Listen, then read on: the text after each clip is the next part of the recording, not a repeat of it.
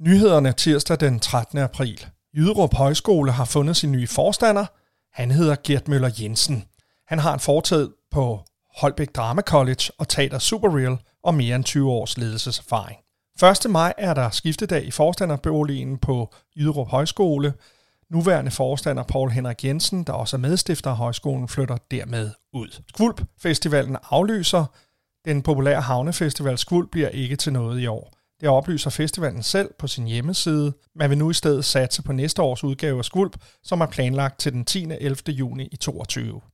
Bliv affaldshelt i denne uge. 12. til 18. april er der affaldsindsamling i hele Danmark, arrangeret af Danmarks Naturfredningsforening, også her i Holbæk Kommune, hvor en masse lokale ildsjæle i løbet af ugen skifter sofaen ud med affaldssækken. Skal du også være held i år, så kan du finde ud af hvordan på affaldsindsamling.dk. Endnu en genåbning. Fra i dag åbner almindelig handel i indkøbscentre, stormagasiner og kæder med et areal på 15.000 kvadratmeter eller derunder. Været tirsdag en del sol, men op ad dagen mere skyde og enkelte byer.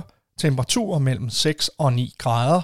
Let til frisk vind i aften og i nat. Tørt og klart vejr med en temperatur ned mellem 2 graders frost og 4 graders varme. Det var nyhederne oplæst og redigeret af Kenny Reno.